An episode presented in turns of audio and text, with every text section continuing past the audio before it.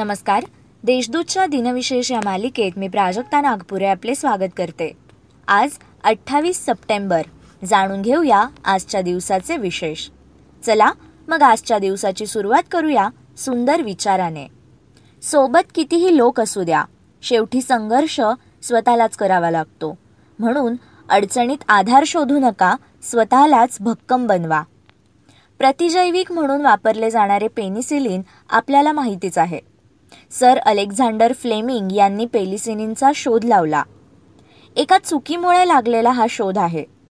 त्यांच्या पेनिसिलिनच्या शोधाबद्दल एक कहाणी प्रसिद्ध आहे. त्यांनी जीवाणूंचे ताटलीमध्ये कल्चर तयार केले होते.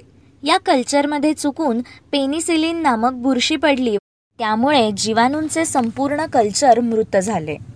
आपले श्रम वाया गेले. म्हणून फ्लेमिंग ती ताटली फेकून देणार होते. परंतु त्याच वेळेस हे कल्चर मृत का झाले याबद्दल जिज्ञासा निर्माण झाली व पेनिसिलिन ही बुरशी जीवाणूंसाठी मरण आहे हे लक्षात आले.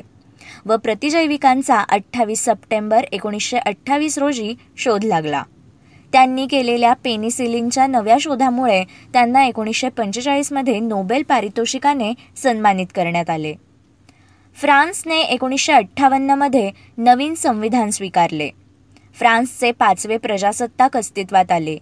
गिनी या फ्रान्समधील प्रदेशाने हे संविधान न स्वीकारता स्वतंत्र होण्याचे ठरवले. एकोणीसशे चौऱ्याण्णवमध्ये एम एस एस्टोनिया ही फेरीबोट बाल्टिक समुद्रात बुडून आठशे बावन्न व्यक्ती मृत्युमुखी पडले. आता पाहू कोणत्या चर्चित चेहऱ्यांचा आज जन्म झाला. भारतात लता दिदी या नावाने ओळखल्या जाणाऱ्या लता मंगेशकर यांचा अठ्ठावीस सप्टेंबर एकोणीसशे एकोणतीसमध्ये जन्म झाला. त्यांनी नऊशे ऐंशीपेक्षा अधिक हिंदी चित्रपटांची गाणी गायली असून विसाहून अधिक प्रादेशिक भारतीय भाषांमध्ये गायन केले आहे. भारतरत्न पुरस्काराने दोन हजार एकमध्ये त्यांना गौरवले गेले आहे. ऑलिम्पिकमध्ये भारताला पहिले वैयक्तिक सुवर्णपदक मिळवून देणारे अभिनव बिंद्रा यांचा एकोणीसशे ब्याऐंशीमध्ये जन्म झाला. हिंदी चित्रपटसृष्टीतील नव्या पिढीचा कलाकार म्हणून ओळखला जाणारा रणबीर कपूर याचा जन्म एकोणीसशे ब्याऐंशीमध्ये झाला. राष्ट्रीय सुरक्षा सल्लागार म्हणून काम केलेले ब्रजेश मिश्रा यांचे दोन हजार दोनमध्ये निधन झाले. आजच्या भागात एवढेच. चला मग पुन्हा भेटू. नमस्कार.